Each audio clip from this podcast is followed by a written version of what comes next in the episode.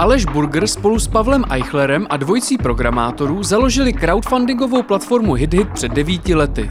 Za tu dobu jim pod rukama prošlo již více než 4000 projektů a biznisových nápadů, které se na vlastní nohy postavily právě díky hromadnému financování samotnými zákazníky.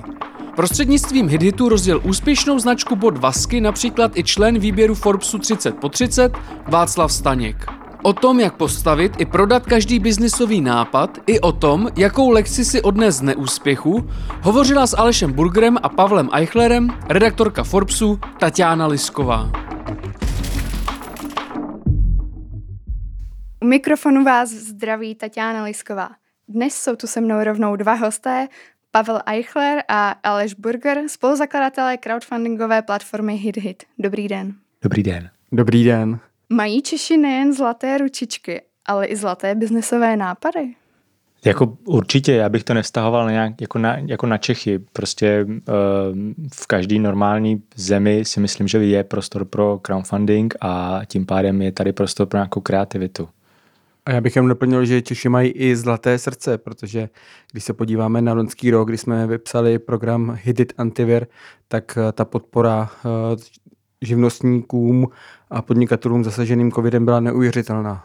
Je nějaký projekt, který vás vyloženě překvapil na tom Hiditu? Na Hiditu už bylo přes 4000 projektů, takže vybrat jeden by bylo těžký. Nicméně eh, já tím, že o crowdfundingu nebo odměnovém crowdfundingu mluvím docela často, tak máme jednu takovou jako success stories, kterou uvádíme a to jsou Skinners. Jsou to takový ponožkoboty, a vlastně to, to krásně uh, dokumentuje, jak je crowdfunding vlastně pro, pro startupy důležitý. Uh, Skinner za náma přišli před pár lety a chtěli vybrat 90 tisíc korun, což je jako menší částka, ale asi by to stačilo na nějaký jako rozjezd uh, garážovej, teď to nemyslím ve špatném slova smyslu, ale prostě na nějaký lehký rozjezd biznisu. A ten úspěch na tom Heditu byl takový, že chtěli 90 tisíc, vybrali přes půl milionu, což samozřejmě znamená nejenom to, že dostanete půl milionu, ale že prostě i ten pohled na ten biznis najednou změníte, protože kromě těch peněz dostanete z Editu i stovky objednávek, začnete přemýšlet v trošku větším.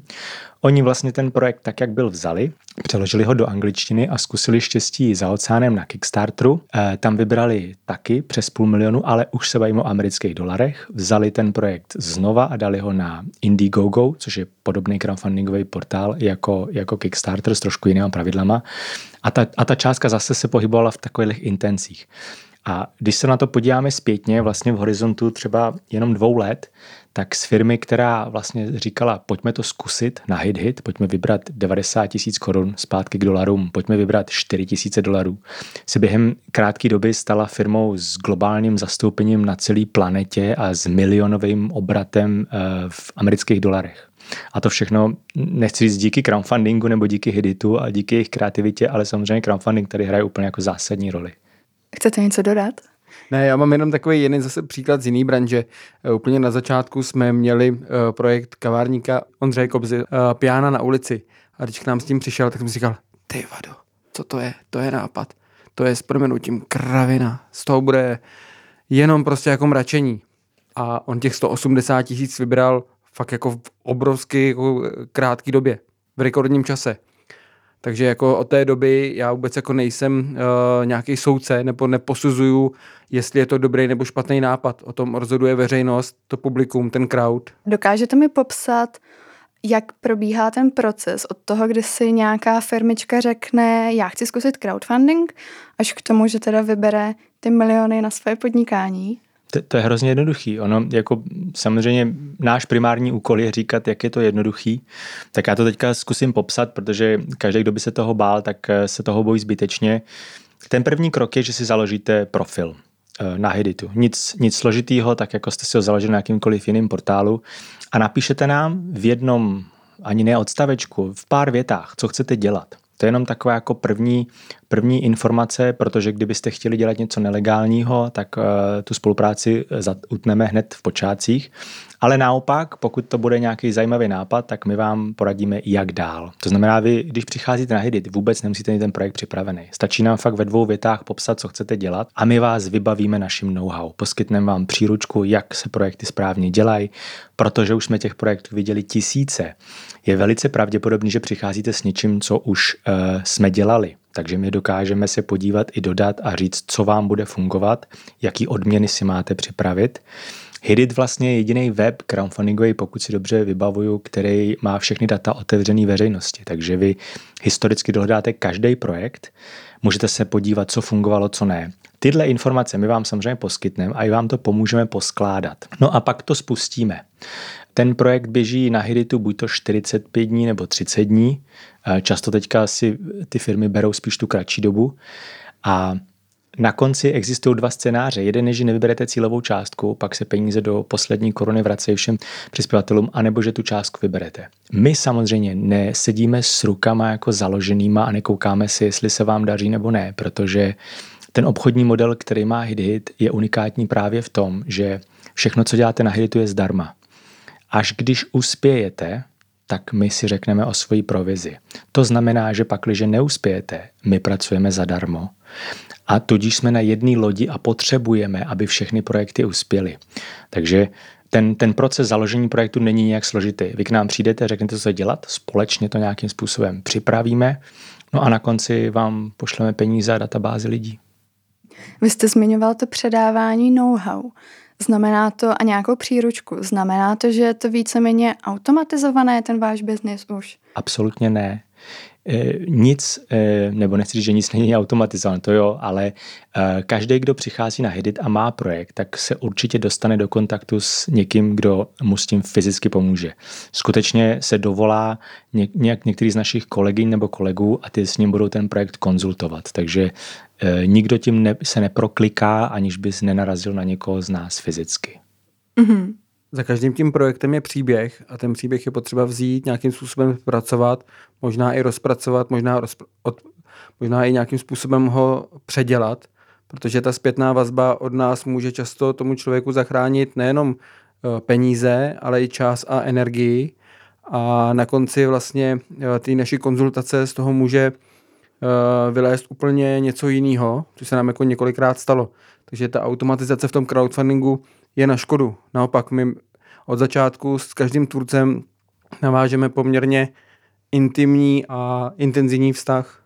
Jako oni samozřejmě někteří přicházejí a říkají, zveřejněte to tak, jak to mám připravený, já to takhle prostě chci. A my mu samozřejmě budeme říkat, eh, my bychom vám doporučili to udělat takhle a takhle. Vycházíme z analytických dat, z našich prostě zkušeností. Nicméně pak, když ten člověk tom trvá, tak to samozřejmě zveřejníme. Jo? My jako nejsme spolutvůrce toho projektu v, ve smyslu slova, že bychom trvali na tom, že to takhle bude, nebo to nezveřejníme. Taky nejsme vševědoucí ale každý dostane tu příležitost se s náma o tom pobavit, poradit a ten projekt případně upravit. To už se dostáváme k tomu úspěchu nebo neúspěchu těch projektů. Kolik těch projektů je procentuálně úspěšných? My se teďka blížíme nějakým 60% úspěšnosti. Ale tohle číslo samo o sobě je trošičku zavádějící. Já ho trošku vysvětlím v kontextu. My říkáme, že úspěje zhruba 59% projektů, ale neznamená to, že by jeden uspěl a jeden ne, protože kdo ví, jak funguje crowdfunding, tak zároveň ví, že my všechny prostředky vracíme, pokud nedosáhne ten projekt cílové částky. No a teď, když víte, že téměř 60% projektu uspěje, tak je důležité si to dát do kontextu toho, že pouze 4% peněz se vrací. To znamená, že 96% peněz, který protečou hiditem, najde svýho, svůj projekt.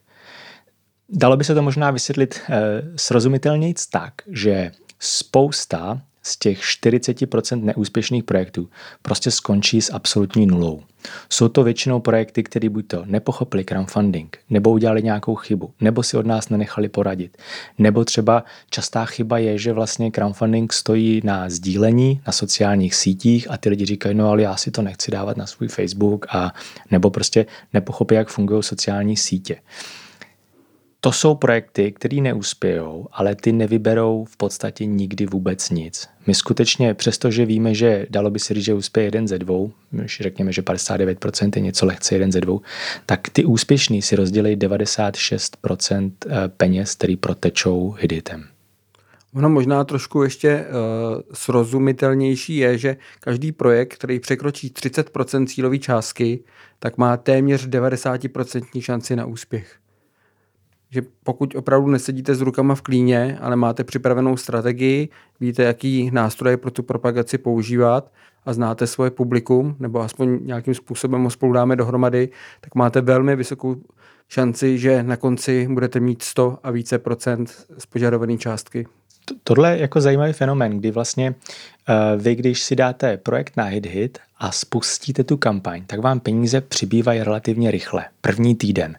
Je to dáno tím, že vy jste, jste plný elánu nebo plná, prostě uh, šíříte kolem sebe tu informaci, že máte projekt na hitu, ono to frčí, lidi se vám začnou skládat na ty, na ty, na ty prostředky. Jenže po relativně krátké době se jakoby vystřílíte z nápadu, z kontaktů a přestane, přestanou ty peníze přibývat. Tady většina projektů nám volá a říká, nám se to zastavilo, co máme dělat. A my statisticky víme, že když v této první fázi vyberete třetinu, 30%, 33%, tak s velkou pravděpodobností, z více než 90% už uspějete.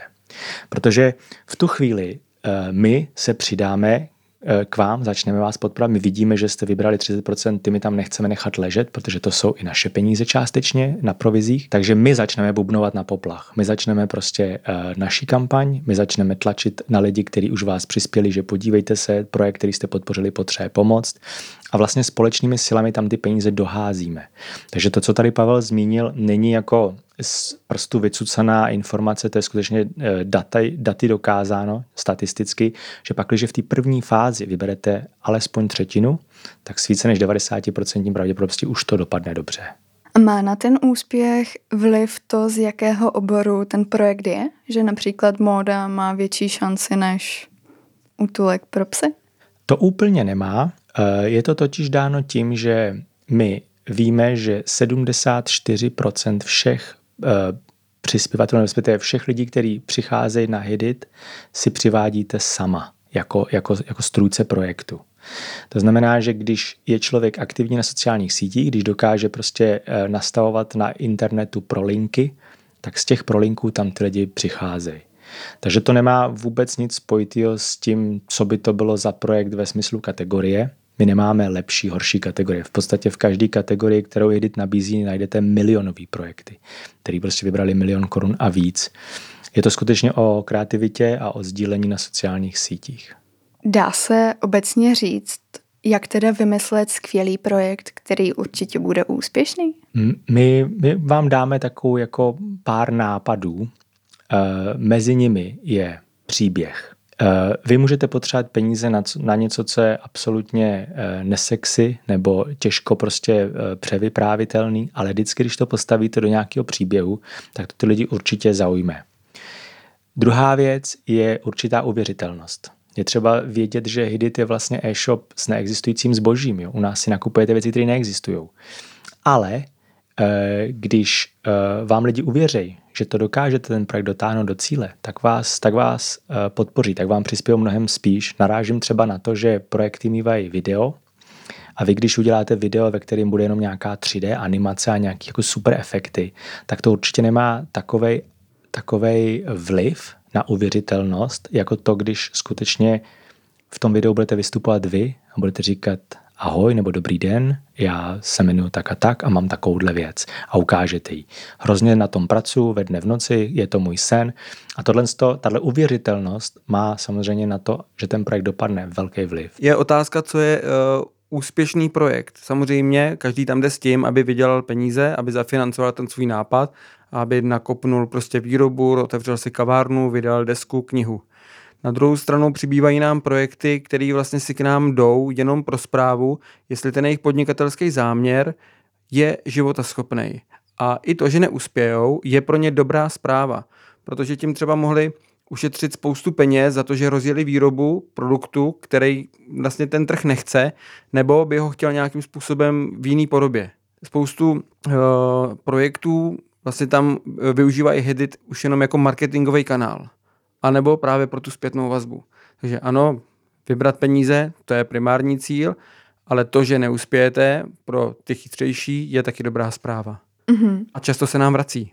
Ty projekty, které neuspěly? Ty neúspěšní projekty vlastně se poučí z toho, že nějakým způsobem to publikum jim dalo zpětnou vazbu, předělají to a vrátí se.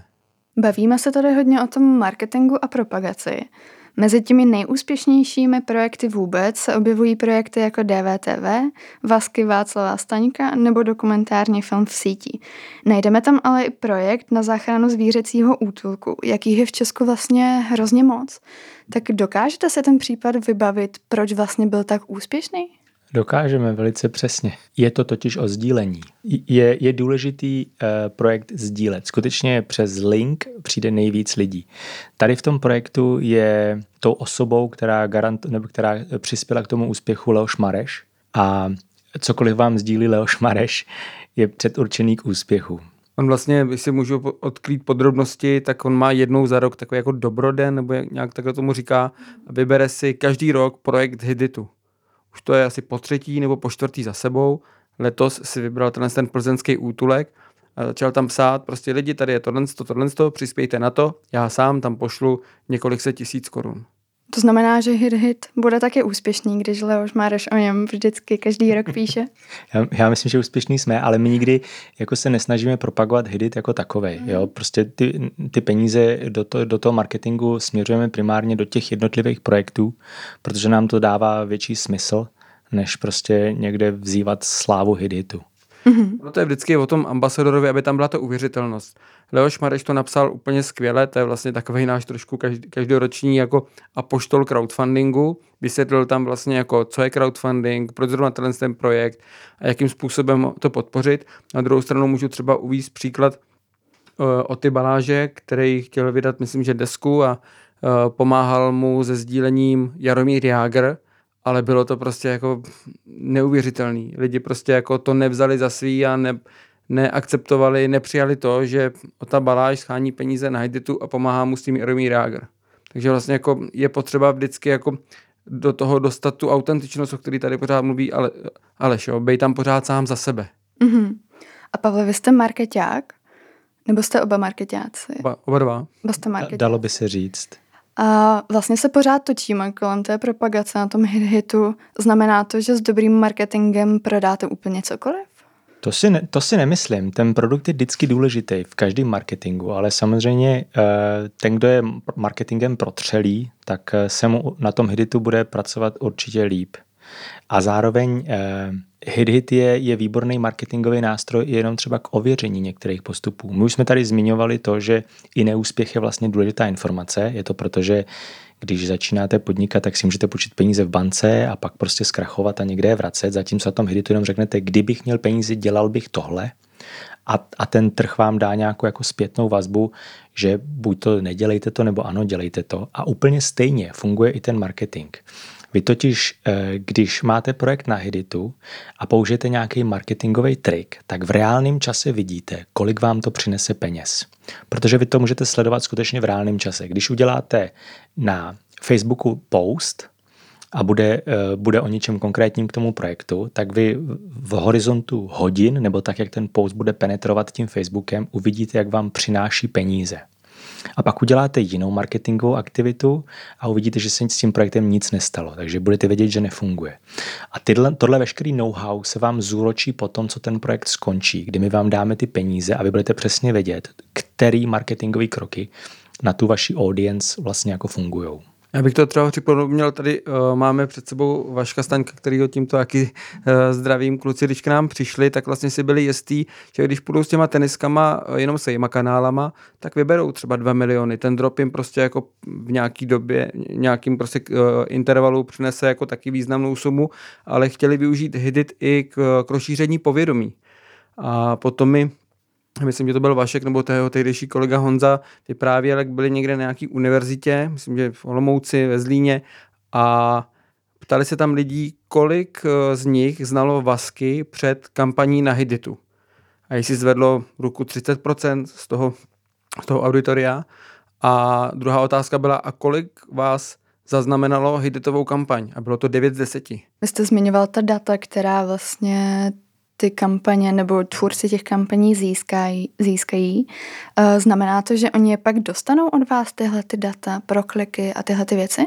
To, to určitě. Jako jestli se bavíme o nějakých jako analytických dat, tak samozřejmě ano, pro velké projekty můžeme individuálně připravovat takovéhle podmínky, ale vlastně když skončíte s projektem na Hiditu, tak dostanete peníze, dostanete seznam, tabulku vlastně, ve kterou máte všechny ty přispěvatele a vy hned od prvního okamžiku, kdy skončí ta kampaň, můžete rozjet ten svůj biznis.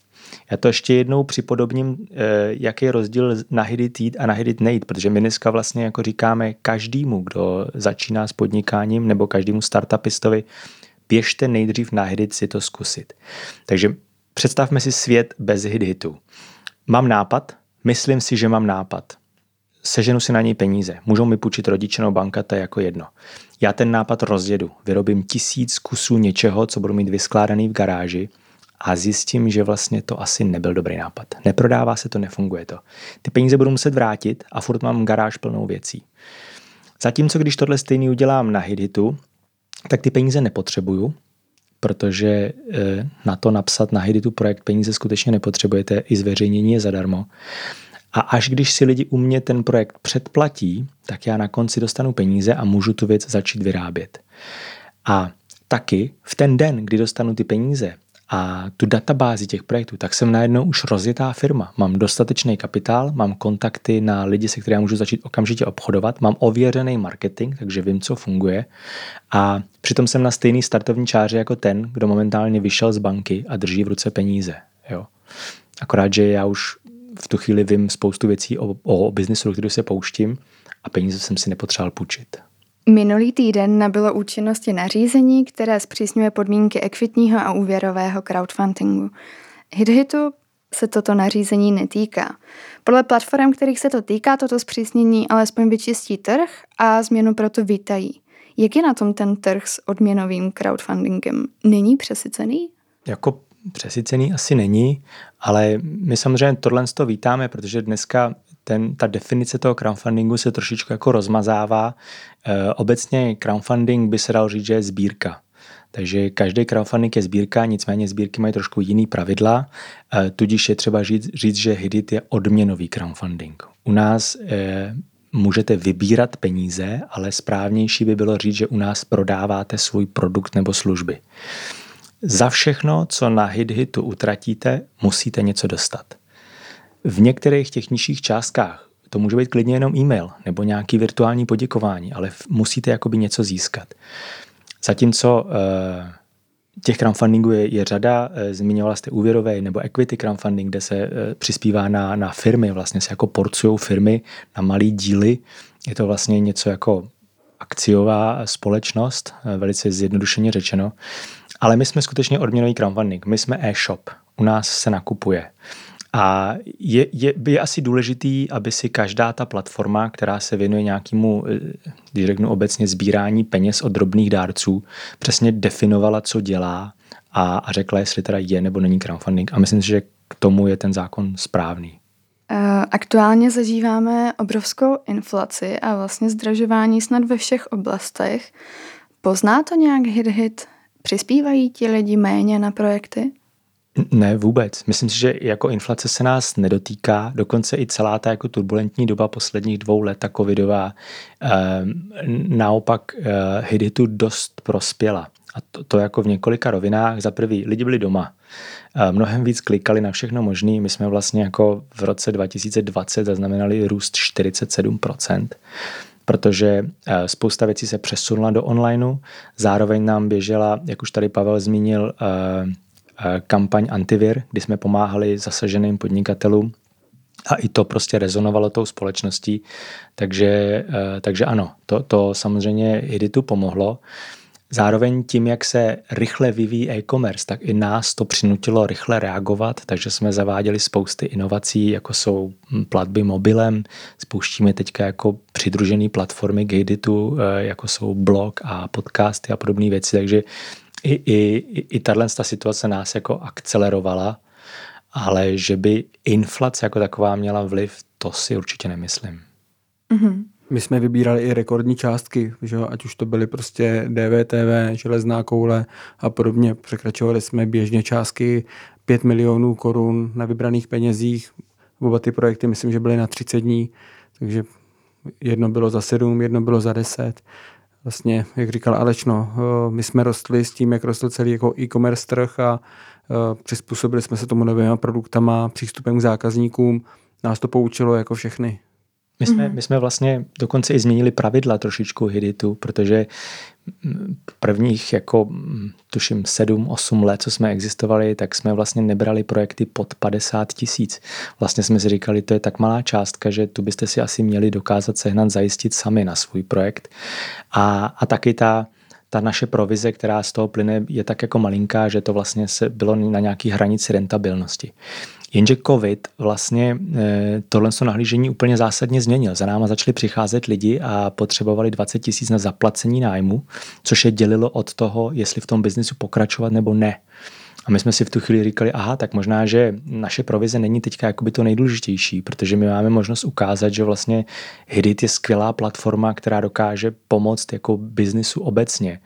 A nám se to ohromně vrátilo. Takže ano, byly tam projekty, které skutečně vybírali 10, 20, 30 tisíc různý kavárny, malý bystra, masážní salony, co já vím všechno, ale s tím přicházely i velký projekty, záchrany festivalů, které potřebovali miliony.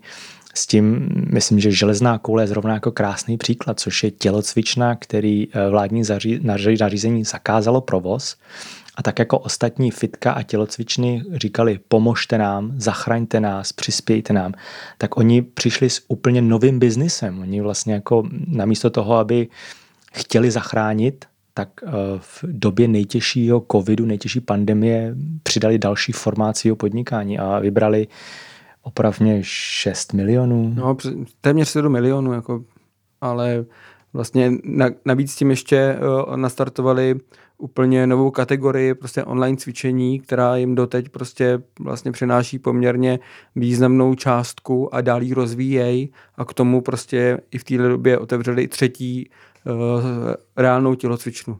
Mm-hmm. Jak pak vypadaly tyhle ty filantropické, když to tak řeknu, projekty, nebo projekty, které neměly nějakou, nějaký nový, skvělý biznisový nápad, ale spíš potřebovali tu záchranu? Jak vypadaly ty jejich odměny? No, Nebo my, proč to lidi vlastně chtěli? My jsme celou tu sekci antivir pojali tak, že nás vlastně v prvních těch jako okamžicích eh, šokovalo to, že to nenapadlo nikoho jiného, protože my jsme virtuální předprodej, ale existuje spousta běžných předprodejů, který mohli úplně stejně jako my jsme vlastně nabízeli předplaťte si služby u svého kadeřníka, maséra, tak stejně to mohl udělat kdokoliv jiný.